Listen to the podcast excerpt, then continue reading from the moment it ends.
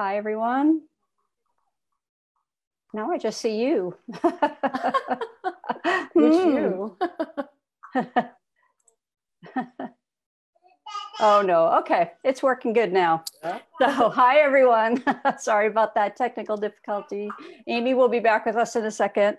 Um, we're having a very casual, casual day today. Our guest is uh, Nicolle Merrill, and her son Lawrence, who you may hear in the background, his uh, Zoom debut. and um, Amy's back. So, Nicolle is an author, a podcaster, a speaker. Um, we love the opening line of her bio, which is four time and counting career changer Nicolle Merrill excels in professional reinvention. Okay. That's basically what she does is she helps people switch careers and adjust. And she's got a book called uh, Punched Out in the Face, How to Upskill, Change Careers, and Beat the Robot, which you'll Love hear that. more about. she's got a podcast called 50 Conversations with Career Changers.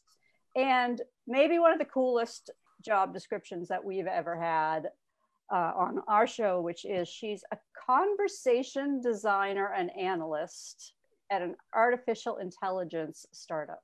Yeah. hearing about that. So please welcome to the show, everyone, Nicolle Merrill.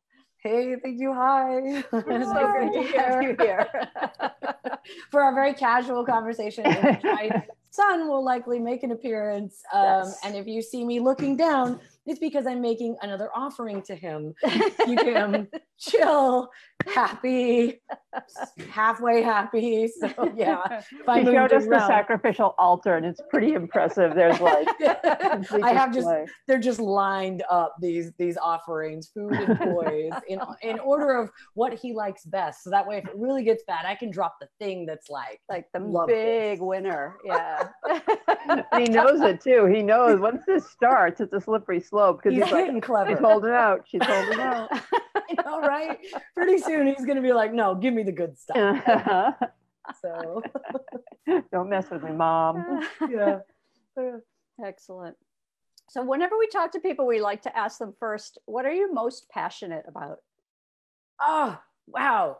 That's such a such a good question. And I I you know, I always like I think I would say like I am passionate about people. Like I'm just super curious about people. I would say people have been really my guiding path throughout whatever I've done, whether it was, you know, I, I first studied started studying like foreign languages because I wanted to meet people in other countries and really like speak a secret language with people. Like mm-hmm. I thought mm-hmm. that was really cool.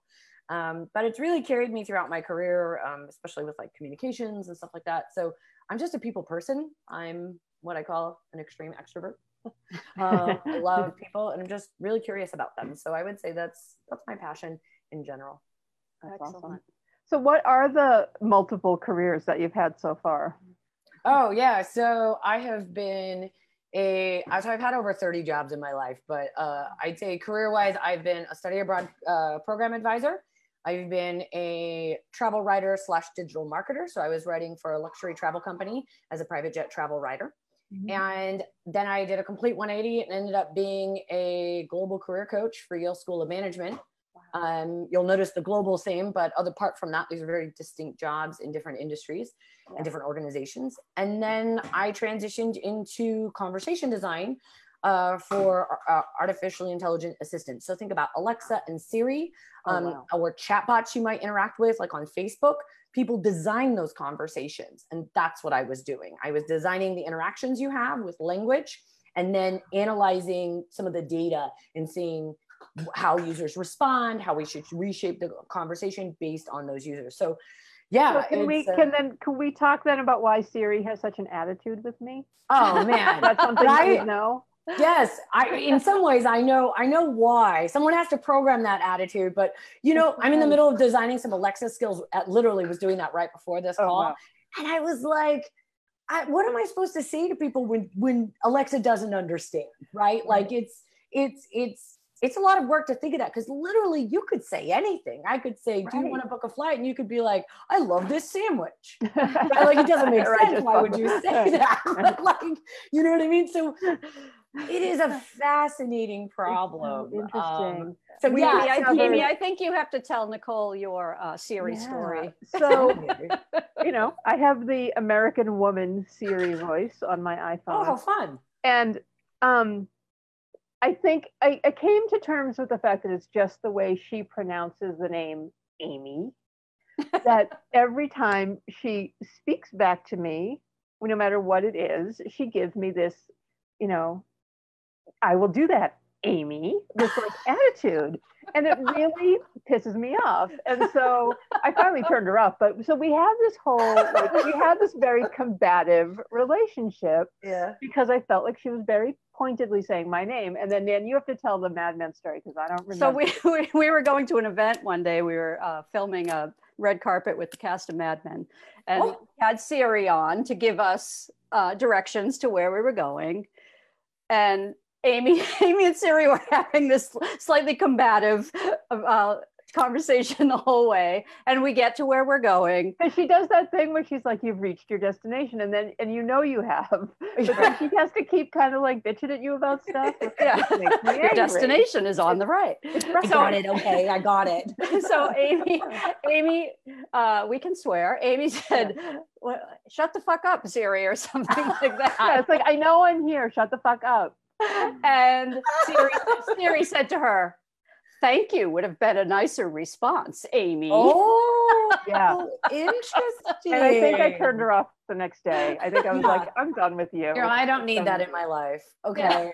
Like- She's very helpful, but yeah. just even our net we told our you know at the time like 10 year old nephew about it because he's a little you know tech wizard and uh and he didn't believe me and then he heard her talk to me and he was like whoa Well, see, that's doesn't like such an you. interesting situation. I love hearing that because Mhm. as someone who's been on the other end, um, so I was working for a chatbot, not necessarily a Siri, but similar type of job, and we did have a problem with people um, uh, saying really inappropriate. Yours was fine, but like people would say some inappropriate things, yeah and you know, not all inappropriate language is bad. Like it, it's not all inappropriate, but there were certainly some misogynist comments some inappropriate uh, sexual innu- innuendo and thinking Yeah. about how do you respond to these and that's actually been in the news uh, in in our in that field about how do you respond to how should Siri and Alexa respond to sexual harassment? So so it's how do they? How what like how, uh, what did you before they didn't say anything. I think it started out where they were very passive about it and now there's a movement to get them to actually say that's in you know that's um what is it they're supposed to say? Something along the lines of like that's inappropriate here's why. So but it depends like who's thinking of those things who's designing them and yeah. yeah i could go down a rabbit hole on it but i've had these conversations inside organizations about how do you anticipate those and then you know create a response. Because if you have people that for example when i first started there was no response to someone saying i'm pregnant. Well that's because all men had designed the system and hadn't thought about a user saying i'm pregnant. There we go again. So you can see where you could see where this kind of all fits together. So that's why i'm in this field. I'm i'm just it's so That's complicated and yet interesting right? Like Yeah. it's just um, it's a very cutting edge job and cutting edge technology but it's it's really interesting well and it's so fascinating in relation to what's going on in the world right now Mhm. too Mhm. you know it's like hbo just took gone with the wind off and they're Mhm. not going to put it back on until they add a conversation that puts it in context about Yeah. why it's you know offensive right right so it's interesting like you know to, i like that it's that's inappropriate and here's why that's that's Right. really cool. instead of being passive about it being Yeah. active about Yeah. it and it's the same thing with you know racist comments and stuff like that you have to think about that and provide the right response to make sure that people understand Mhm. um, but it's it's and that's going to differ by company right so i think that's where this gets really interesting and really where it's really important to make sure that you have people from different backgrounds designing these systems uh, there's a huge push for it are you finding more women and people of color and lgbtq Uh, people not in the as much as we should. No not at all not as much as we should. It's still very male dominated uh, white Yeah. male dominated. And um, i'm part of a really good community called women in voice and they are working on elevated getting more women into these design systems but certainly we need more people of color um, in there. And honestly different different age groups different um, Mhm. not just that but like different life experiences right, right. um if we've all been in tech our whole lives, then that really doesn't help, right? Designed for Right. people who are living very different lives. Yeah. So yeah, Yeah. bit we went down a rabbit hole on that one. Really What did. I think It's about I get all fired up when I think about Siri. I, I, I have to I have to attack because I want everybody to know it's not just you if you feel you have a combative relationship. I want to know if you have an Alexa greatest hit. Like, is there something I should ask her so that I Mm. I know that you wrote it? Oh no! So so the funny thing about Alexa is Alexa has her Alexa has their built-in skills that they design, but anybody can create a skill. So I'm creating Mm. custom skills, and I I'm doing one for um, careers. So a skill where you can talk, you can complain to Alexa about the thing you hate about your job oh, that's interesting. in a judgment-free zone. So I've got that, Cool. and then I created really another one. Just I created a grumpy coworker. Oh, just to see if I could do it. Just a really annoying coworker. Uh, if you if you think about jobs you've had in the past, and you've always mm-hmm. got that one person Oh, who yeah. like overshares about their medical problems, they're grumpy, they complain. They and if you don't know who that response. is, it's you, right? That's that old quote. so I just wanted to do it just as like, could I create this? yeah. And my first mm-hmm. piece of feedback from someone I just got the feedback yesterday was, he is so annoying. I don't think I'll ever use this skill again. Oh. So I was like, well, I mean, I I did it, but I don't know if that's what I want. So, Like, what kind of things does he say? oh, he'll say things like he'll gossip about so and so opening their door too much and it's bothering him. he'll tell you about a coworker, two coworkers they think are sleeping together based on he saw the one buy a coffee for the other one. He'll ask you if you'd like a recipe for frog-eyed salad. He'll tell you he's not on Instagram, but he loves LinkedIn. I mean, things that you really just don't care about. Does he have a name? Uh, yeah, his name is Larry, which isn't actually a joke. It's an inside joke. I'll just tell you because my son's name is Lawrence. say, you were cra- you were really annoyed with your son the day you named it. no, guess what happened? Yeah, you could you could draw that conclusion. I, me and my partner did not know that the nickname for Lawrence is Larry. So after he was born, everyone's all Larry, huh? And we're like, no, no, what? No. so, so now it's a joke. He's baby Larry. And when I was like, I need a name, Larry just seemed like sure, why not? So yeah, it's just a way to kind of do something Funny. different, be creative, and Yeah. try out my skills. Um, I'm I was laid off, so I've got some time to practice. Mhm. Well, speaking of being laid off, I mean, Yeah. once the coronavirus flared up, you kind of shifted your the theme of your podcast and your Yes. mission. So talk about that and where you where you've ended up. Yeah, so I was running a podcast for career changers and very simple pre- premise. Um, interview 50 people about their career changes, right? Because when we talk, when you interview people, there's, as you know, their stories come out and I love their stories. And I'm no longer a career coach, but when I used to be, I used to love hearing that. And I was like, wow, if everybody could hear these, they would, they would see what it's like to actually make these career changes because so many people don't have a path, right? It's, it's really hard to figure out how to change careers. They don't teach you. And so I wrote the book to teach people that, but also bring those bring that experience to life. And then so the theme was like, oh, look at these people. They made big changes. Leave your mediocre job. Get out there. Take over the system and free yourself. Right. That was kind of the vibe. and then coronavirus hit. And like mass layoffs are happening at an unprecedented scale. And then I got laid off. And so it was like, oh shit, what am I? How do I do a podcast about big career changes in the future of work? in this new environment. And even as myself, as someone who'd just been laid off, it's like, do I talk about that? Because part of my identity is kind of that that working at the cutting edge in tech and stuff like that. And when you get laid off, even including me, you start to question your own identity and professional identity. And there's questions of, well, do I continue doing this or do I go back to the safe thing? Right. That I know I can do, but it doesn't excite me. Right. Mhm. Yep. So I had to sit with that for a while and just also think about tone because it seems weird to ta- do a podcast about exciting career changes when people are losing their jobs in mass in unprecedented numbers. Right. Yeah. And yet, So- it's also good that that's the place you're coming from originally because a lot of people are going to have to make career. Yes. changes. Right. So you have a lot of knowledge already about, you know, forced or not forced. How do people actually Yep. take this moment and turn it into a new opportunity? Right. I think is what makes your your site and your work really interesting. Yeah that was that was certainly one of the things i was thinking about and i was like well maybe i'll just do an episode on how to make a career change after a layoff. And in fact right before i got laid off the podcast that was the newest episode at that time was someone i had interviewed about she'd been through three layoffs. And it was such and this is before covid. So this was like i interviewed her because i was like we need to talk about layoffs more. There should be no shame around them. And she has this great story about how she got laid off and how she bet she like made it work for her and made more job security in the future.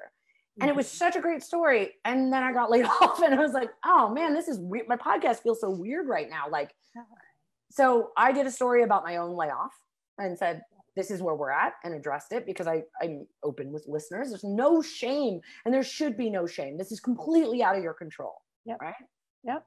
And then it was like, well, I could dive into how to do a career change, but it seems like there's all this other stuff in there that we got to talk about before we can actually get to the career change part. And keep in mind, I was doing an interview podcast. I was not doing a solo podcast. Right. So it was, so I was like, well, what do I do? And so I just started putting out these very solo episodes of like, okay, here's three steps you can take right after a layoff. Here's um, three automated tools to get your resume better because technology has changed for a lot of people and you may not know about new technology to help you write a resume right Mhm. if you can't afford a resume review or career coach and then um, ways to network during covid so it's less awkward because we're not standing around anymore in weird groups with weird food trying to be like hey hi hi right like Tiny little forks How that do don't I really eat? actually Yeah. pick up the meat. which is kind of better, you know, like we're seeing so many events online now, mm-hmm. webinars and conferences and summits and hangouts. Yeah. You can just pop right in and get yourself known. And you could be an intro- eh, introvert from your own house, just like no pants. It is an introvert's dream, I have to It say. is. I'm an introvert. I think it's an introvert's dream.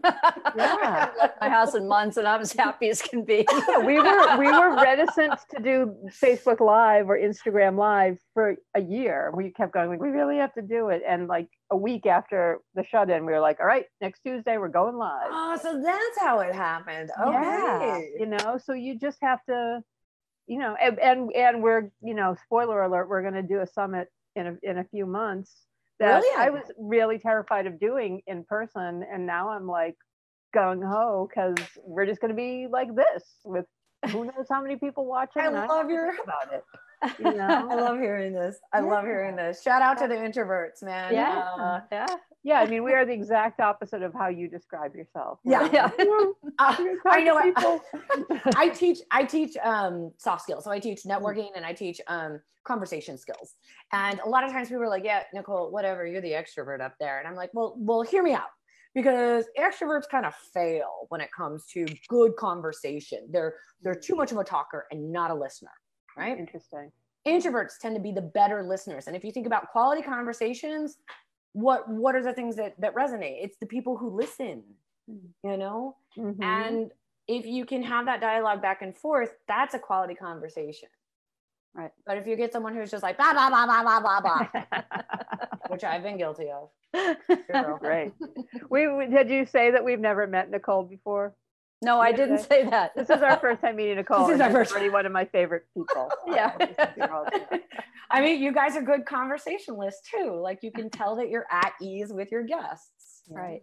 yeah We're lucky because we have each other, so that Mhm. if, if it were only one of us, we'd be like, uh, so what uh, do you do? so two uh, so the, the the the success is two introverts together That's right. Yeah. You balance Oh, each other out. You give each other a break. Like, oh, it's her turn to ask a question. Okay. Or like, like if my brain just freezes, I know Nancy will jump in and cover me. And this is the greatest trick that we, when when physical networking Uh-huh. exists or existed, Nancy and I go to events together, and and we have a goal like we have to talk to at least two or three people, like, and then we can and then we can leave. yeah um, but you know that's That's that's, a big deal for us. Um, you know, we do that kind of by stand getting food and standing at a table, or going to a table where there's maybe a person who's by themselves, and then kind of trying to ease into the conversation. this But- is outstanding. Yeah, but the majority of what we do is we stand facing each other and we say things like, I don't have anything to say to you. I want to look like we need to look like we're talking. And so, and then one of us will laugh, and we look like we're having a great time. But we're literally talking about how we have nothing to talk about, and how much we hate being there, and how much we want to go. And but it looks like we don't look like you know shy, scared people standing in a corner Yeah. clutching a glass of wine. but you're still on point with your strategy. I, I'm glad you said that because that's very similar to what I tell people too. Because like, you don't have to go talk to the whole room. Don't worry, the extroverts will do that, um, right? But like, just saying like, look, I'm going to commit to these people, and when I'm done, I'm done, right? Like, and I did my part, and Yeah. you know, uh, I And now that and now that we do that, we often find that once we've accomplished that goal, we've eased into being there and having a good time, and we stay. Yeah. yeah yeah i always know? think it's useful to have for I've, I've said this for both extroverts and introverts but having an exit sentence Mm-hmm. right? And being comfortable Right. deploying it Right, right because that's what freaks me out the most. Yeah. yeah and just being comfortable with the you know what? I gotta run but it was really great to talk to you. Could we co- connect on linkedin? And now you've already Oh. like you're like it's ninja. You're like i'm ending the conversation redirecting and then i'm out.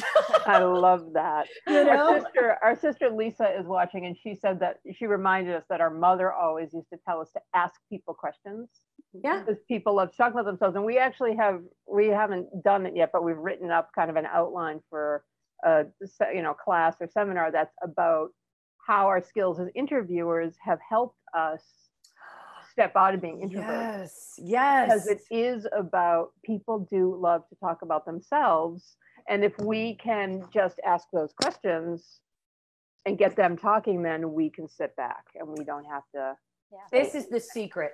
This right there, you are absolutely right. This is the secret to networking. It's that ability enter the conversation and then you take charge by asking a question. Right? It's not that you have to always add and, and start, it's drawing that out. It's funny you say that about the interview skills because for me, what I've learned, and actually I had to learn this as a career coach. I, I tell this story a lot, but I had to learn how to be an active listener. Mm. And that sounds so silly, but honestly, like I'm an extrovert, right? And and extroverts aren't that great at listening. And so being a coach, you have to listen, literally listen to people and not just be like, I've got the advice for you, right?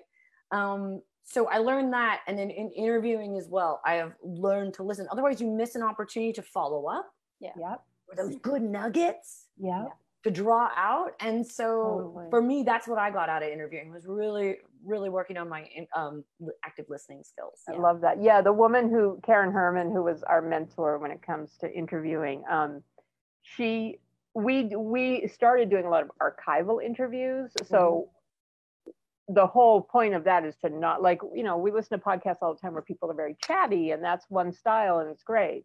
But we've been trained. You ask a question and you don't laugh. You don't. So you like you have to pretend you're laughing and so that ah. you're not on the you know the- when we pull clips of it we are not interrupting someone but karen also taught us the the because we we're introverts but we're also um, nancy's nickname if you don't mind me saying is miss whiteout. We're we're sentence finishers and we're correctors.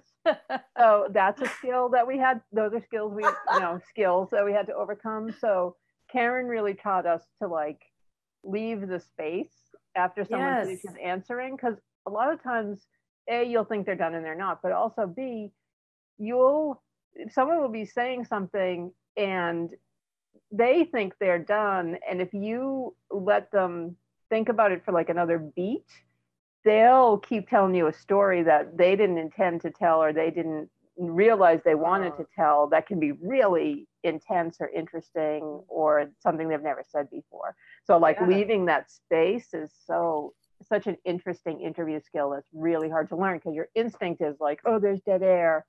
I gotta jump in. Yes. Yeah, fill the space. Yeah it's, that's a very classic american thing too when i used to do cross-cultural i have a background in cross-cultural communication and filling the space is a very american trait right? We mm-hmm. don't like silence. And so we jump the minute there's silence. And when I teach public speaking, I talk about that too, right? Because everyone's scared during public speaking. What if they don't have anything to say? And it's like, okay, take a minute in that silence. Yes, 500 people are looking at you, but all right. Easier said than done, I recognize. But I think you're right. And, and I'm going to take that back too. Just remind myself I'm, I'm moving back in the podcast to interviewing people Mhm. Um, and I did an interview the other day and I, I felt a little rusty on it. Like I was, I was a little, hadn't done it in like, I don't know, six months or so, or maybe less than that, but it was rusty. And so that space thing is useful. yeah there's a real rhythm to it once we used to do a lot of the archive interviews and we were really like in this great rhythm and we were i think you know not to toot our own horns but we were getting really good at it Yeah. and now we don't do as many of them and when i do them now i'm like oh should i yeah.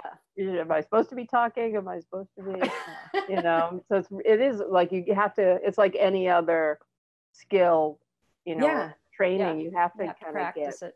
Yeah. get right. It's interesting. I've been watching um, Seth Meyers a lot lately, Mhm. and you know they're all doing their shows from home, and his monologue is exhausting because he doesn't have the audience to break up Ah, his yeah, rhythm. yeah. So he like tells a joke and he's like he's like his whole monologue is like this, and he tells the whole thing and he never stops. Like- It's like there's no break. There's no moment where you can go like, I okay, I got that joke. I'm gonna laugh for a second yeah. tell me another joke. And so Yeah. it's really, it- you know, having that other person to bounce off of, whether it's the audience or the interviewee or something, is really, it's an interesting thing that we had never known before we started doing these interviews. Like it never would have occurred to us, you know. Yeah, it's a real this these I was talking to somebody else about podcasts and you know how much of a skill set that is. I'm a content creator. I've been creating content for 10 years pretty prolifically. Mhm. And podcasting is just a different tool for doing it. But then you learn, you know, I, I'm learning editing, right? Before I didn't used to edit my podcast, but as a solo person, I have to edit. Yeah. I learned that very quickly. You know, and then and then the marketing around it. I have a background in marketing, but marketing my own podcast is a little bit different, you know. And now that I'm working on skills, it's still content, Yep. but I'm I'm combining it again with another piece of tech, right? Because podcast is also tech. So it's just interesting to see like how your skills break down and where you're building new ones. I, I think I said it mm-hmm. before. I'm just super interested in skill sets and how we build skills and how much people don't look at their work through the lens of skills. Right. So I- we were really taught to look at it through the lens of experience. Well, I have 10 years experience doing this, or I have five years experience writing, right? But within that writing, like there are these skills that, that are really necessary and and we should we should think more about them because the more we think about skills the better we can then be like oh maybe i can do this thing here Right. Right. Right.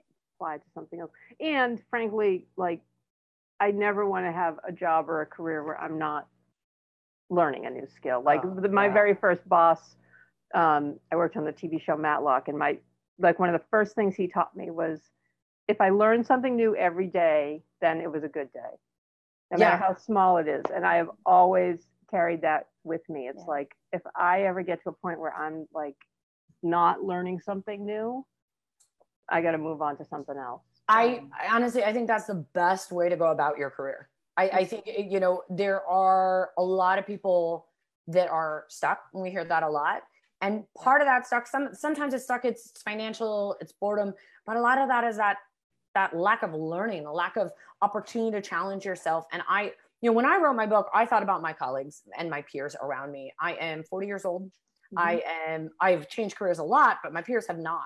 A lot of them have been out of college over 10 years, right? Um, and it just what, what you were seeing is people being burnt out and just bored, but not knowing how to change. And part of that is because no one teaches you, but the other part is that like we're not emphasizing we're not emphasizing skills, right? You're you're in an organization that's not teaching you. And quite honestly, companies haven't done a good job of investing in their coworker or in their in their workers Right. and we've seen a decline in training and professional development and much more of short-term employment right so not a Mhm. lot of employee employee loyalty we talk about employer loyalty we should be loyal yeah. but companies aren't loyal to us Right. Right. And So that- employees yeah. are are worried about their positions, Right. so they don't necessarily want to show other people their skills because Yeah. they don't want someone to learn what they're doing and be able to mm-hmm. do it. Yeah, they want So to that look they can- valuable. Yeah. Yep.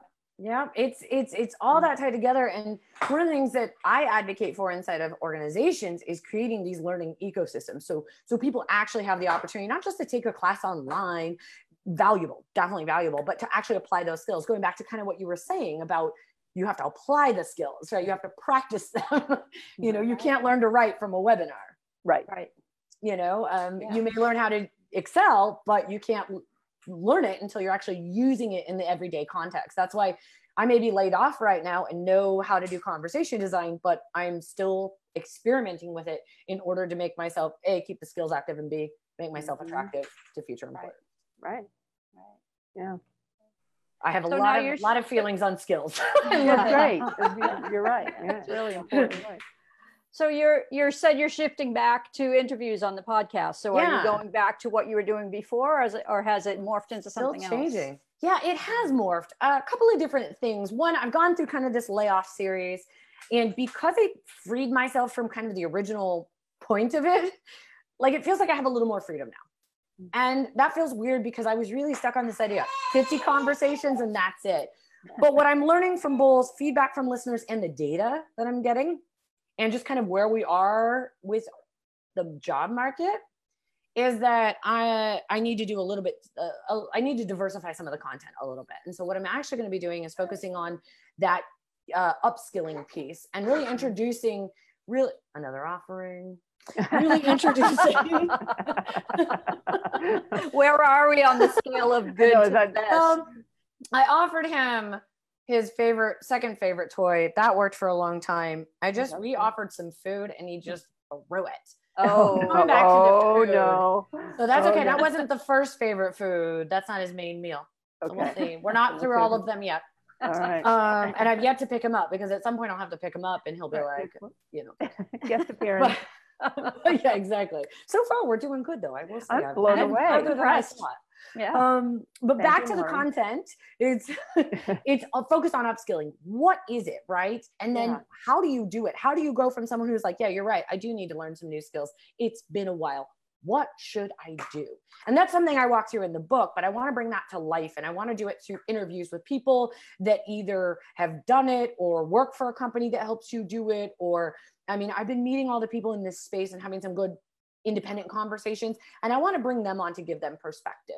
Yeah. And I think um, that's gonna that's gonna kind of change the dynamic on the podcast in a way. We're going to we're still related to career changes, but really diving into the how. But then I get to go back to my favorite, which is interviewing, which I think for listeners is I want to hope for listeners. I enjoy interview podcasts, so yeah. Yeah. Yeah. Me too. I hope it's enjoyable for the listeners. We'll see. Oh yeah, I'm sure. Yeah. Why did you pick 50 for the original podcast? Why was that your your magic number?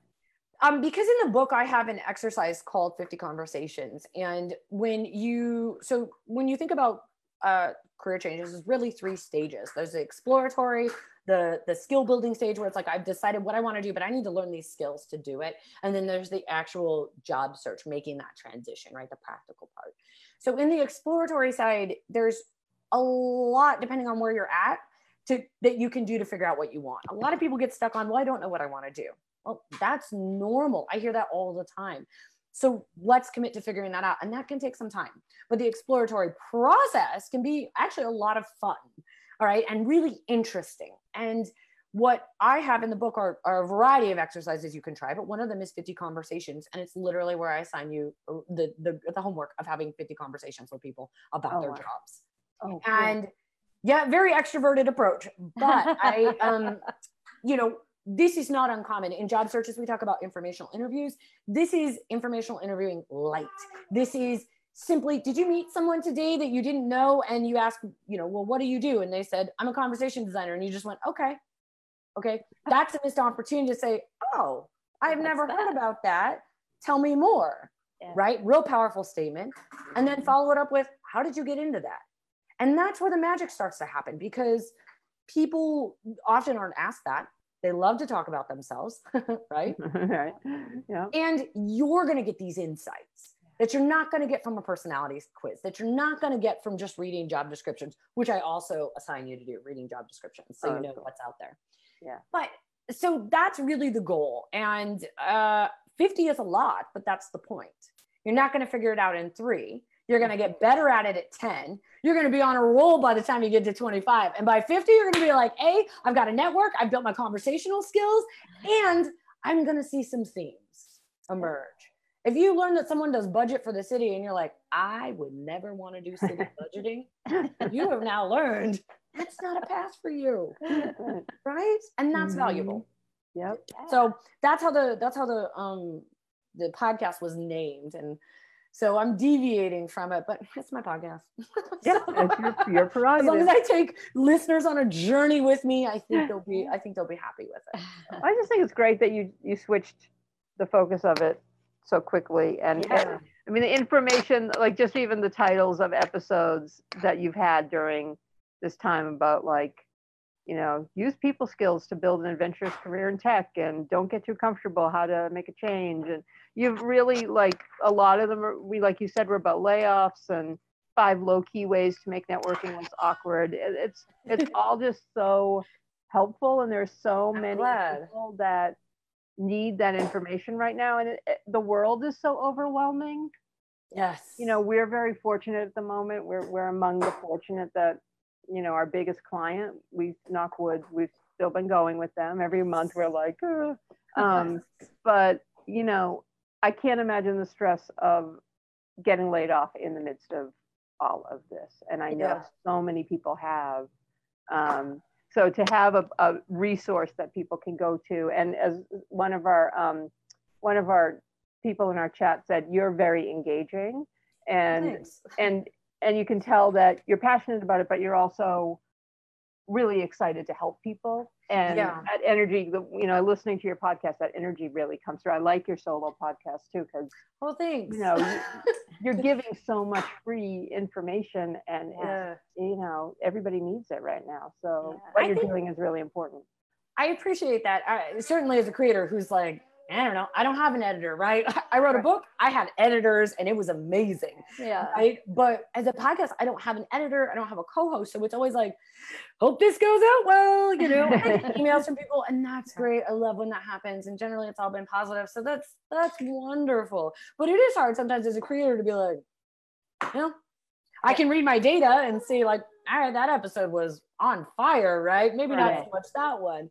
And so that helps. Um, Yeah. but it is an interesting experience to kind of switch it up and and try something new, right? Yeah. Um, and Yeah. you know, you're right. I, I do want to help people. I I this is hard for me, but it's all I know it, I'm an expert and it's hard for me. Mhm. And we don't teach people what to do after a layoff. We just don't. It's like this taboo thing as if it was somehow people's fault. And it's not our fault that we got laid off, Yeah. right? Can you give them, can you give people three tips for dealing with their layoff? yeah after they've been laid off one i would say um first off don't react immediately you know take it in right um treat yourself if you're an external processor go find the person that makes you feel good and that you can talk to i know not everyone's Mhm. external processing but but certainly make that the case um, and take some time for yourself as m- much as you can some people you may have to get to work right away okay but like if you don't sit with it because it, it does suck. Like I, I say don't feel ashamed push the shame away but do feel that feeling because it is stressful. And then Yeah. start naming the things that you're stressed about. This is you can do this even if you haven't been laid off but like what is it your biggest concern? I think is really get mm-hmm. that sorted. I know there is unfortunately a lot of people who have been laid off who lost their health benefits. I am Yeah. fortunate and privileged that i my partner i'm married and i i am on their benefits Great. Mhm. so it makes it easier and less stressful. If you are not, get to work on that and solve that immediately. Figure out there are so many resources out there right now through your state. There are people that will walk you through the process of finding benefits Yeah. and get that information rather than thinking, oh my God, how do I do this? Like get it. So I would say just take care of those immediate needs. Yeah. After that, start to do the work and figure out what does your path look like? Are you going to, uh, do, do you need a job right now to pay bills? no problem go get that job you can figure out the rest later but if you need immediate work to get that those bills paid go get that job as soon as possible and that could be everything from doing you know the instacart to doing gig work um, to cashier these are not glamorous jobs but they pay and they're in demand right, now Yeah. Right. right and there's Yeah. no shame in that right like No. you've got i have taken all kinds of jobs because i needed to pay bills right Yeah. so Yeah. um do that um, for those that work in offices temporary staffing i used to do that all the time Yeah.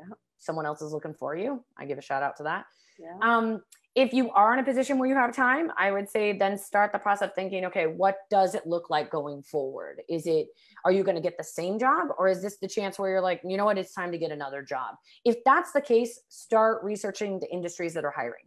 Right. Because if you worked in hospitality, chances are there's going to be fewer jobs, right? Mm-hmm. So it's really um, a very reflective period and a very research heavy period. I think there's a tendency to just be like, okay, uh, job search, apply, apply, apply, right? Right. That sometimes works, but if you take the time, if you have the time to reflect and then do that research, you're going to be a lot better off long term in your job search instead of just kind of spinning your wheels. Yeah. So a lot packed in there, but I do break That's this great. all down in those in those episodes. I go through a lot of this stuff mm-hmm, across yeah. them to kind of help people. And the next episode that's coming out, it'll be the last one in the layoff series, is how to make a career change after a layoff. Oh, good. So, Excellent. Yeah. And what's your what's your number one tip for that? Oh gosh, my number one tip is I'm all hmm. if you can boil it down. like I know you can't boil the whole thing down, but is there something yeah. that like because it's scary, you know, it's scary. It Even in the best of circumstances, it's scary to make a career change, but mm-hmm. like yeah, what, you know, how yeah. do you get people to feel more comfortable? One uh number one tip is always hard, but here's what I'll tell you. Embrace the ambiguity. Mm-hmm. I think what happens, what I see constantly, even from my friends, is what'll happen is they'll be like, I need to make a change. And immediately the people around you be like, well, what do you want to do? What you, what's it going to be? What, what is it? And you're like, oh, shit, I don't know. I just, I know I got to change. I'm burnt out. Right? right. And so, so there's that external pressure. And then there's your own, your internal pressure where you're sitting there going, I don't know. I don't know. And then you feel like a failure because you can't figure it out. But the fact is you haven't even started. Right. Right. This is a process, the exploratory process. For some people, it could be a month for other people, it could have, you may have decided two years ago you wanted to be something and you just never did it. Right. Right. For others, it might take six months. I mean, you've got to get clarity on that. And I think what we need to talk more about is that being comfortable in the gray space and being mm-hmm. able to say, I don't know what I'm do what I'm going to be, but I'm working on figuring it out. Right. And there's how you claim that space, right? You're telling people like, hey, don't worry about it. I'm gonna figure it out. Right. You may be crazy in your head being like, I have no idea I'm gonna figure it out but it gives you space. Yeah. And I think when we start from a period of claiming that space, uh, you've then given yourself permission to figure it out, right? Because it's not going to be, most people, it's not going to be clear right away, especially if you've just been laid off. Right. Yeah. If you think that this is your path and all of a sudden, the, you know, pandemic changes your situation so drastically. Yeah. yeah.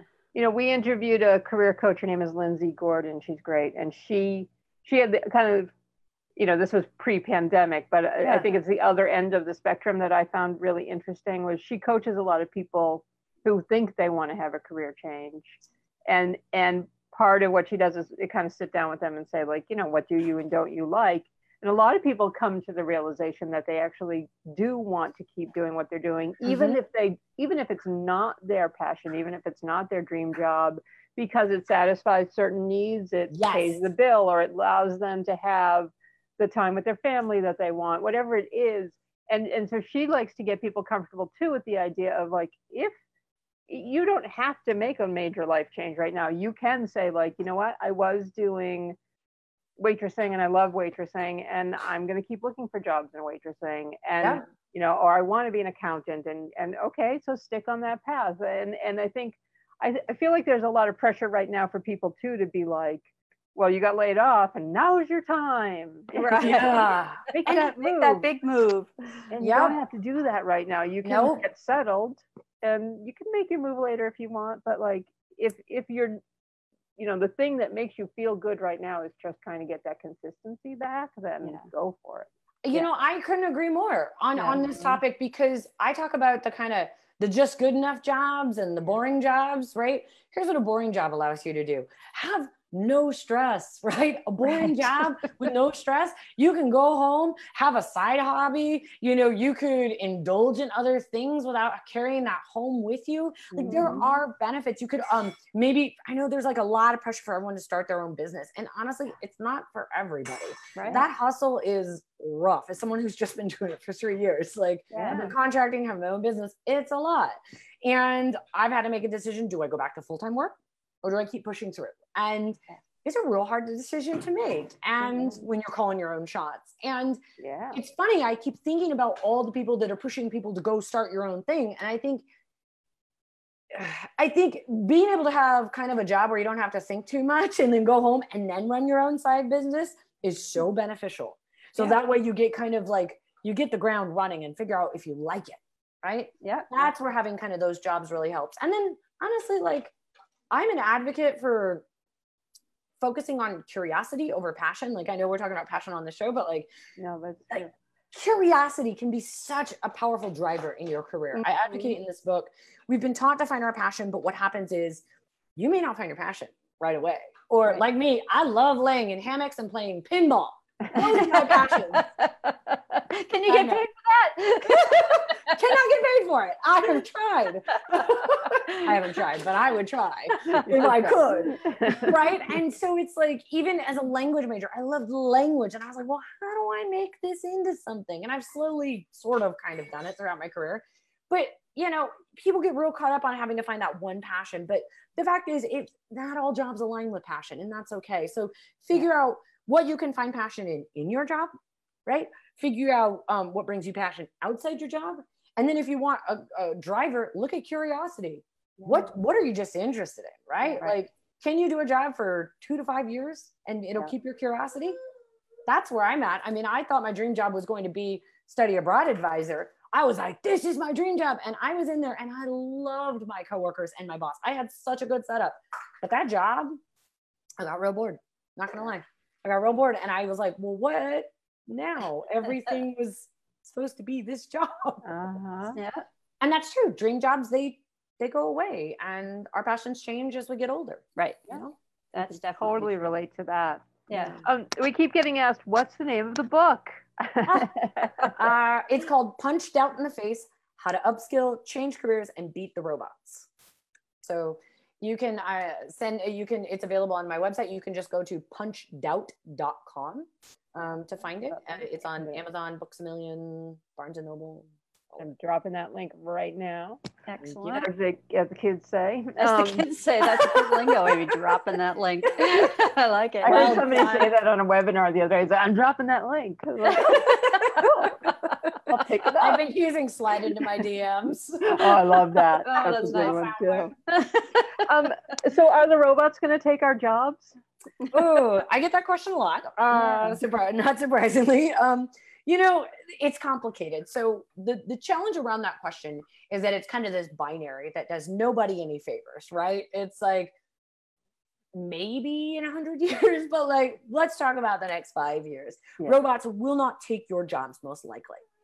But what's going to happen is that, um, and and I should say also, and I talk about this in the book a- lot, but it's not necessarily robots; it's software it's Mhm. software that you can't see another offering What is this one? it's Are we at the cherries yet? this is a sandwich Oh, that Oreo. looks good. um I didn't know one year olds ate sandwiches. well this one does Wow. i didn't know that either till i had a baby I have no idea. I thought they were on, you know, yeah he's got 10 yeah, years.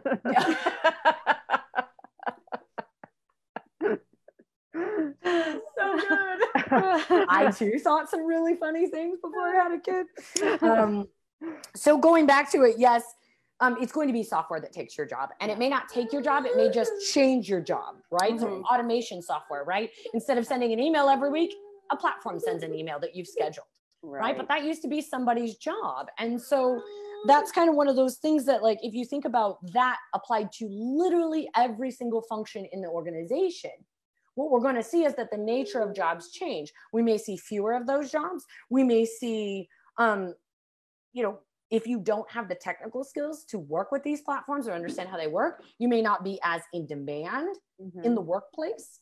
And you may, you know, I, I've certainly met the people that's like, ooh, technology, I don't want to even think about it. Well, that's not going to do you any favors because it's already here. And so you can reject the technology, but also be curious about it. Right. And I think that's important to, to know because the tech is already here. So learn about it. Right. Right. Uh, robots aren't going to take your jobs, but they're certainly going to change them. And if it hasn't happened yet, it'll happen in the next couple of years. Yeah. To give you a really concrete example, the chatbot I worked on was an interview chatbot. It interviewed people for jobs, Oh, wow.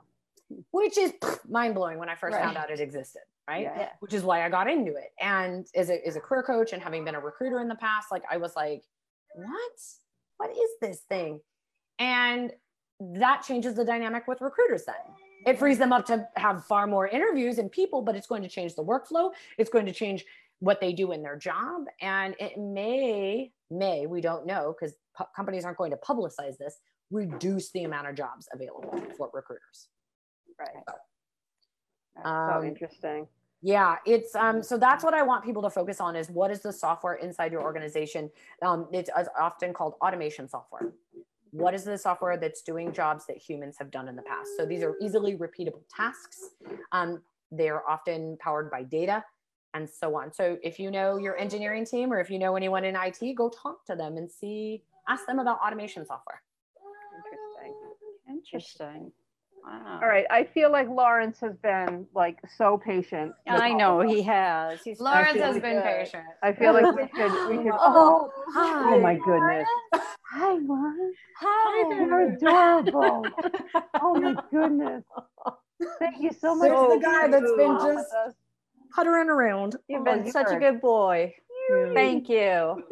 Love you already, Lawrence. I know. He's got quite the personality. Oh, so cute. One other comment. I just wanted to read is that our sister Lisa says, I want to be Nicolle's friend. oh, thanks. And we agree. We want to be your friend Me too. So you're not Well, getting rid of us. Stay now. in touch. Yeah. I mean, Yeah. it's it's so much fun to talk just like casual conversations and, Yeah. and see where they go. You guys are great hosts. So oh, oh, thank thanks. you. It was fun. We That really was really enjoyed it. fun. We'll definitely be in touch. We have some some things we want to talk to you about. So Yeah. Yeah. Well we'll have to we'll have to chat. And you know, Yes. now I'm gonna go give all my attention to this kid. Excellent. Excellent. Please do. Thank you so much. Thank you so much for your your time. Hi everybody. Thank Talk you. you Thank you. Okay. Bye. Bye, everyone. everybody. We'll see you soon.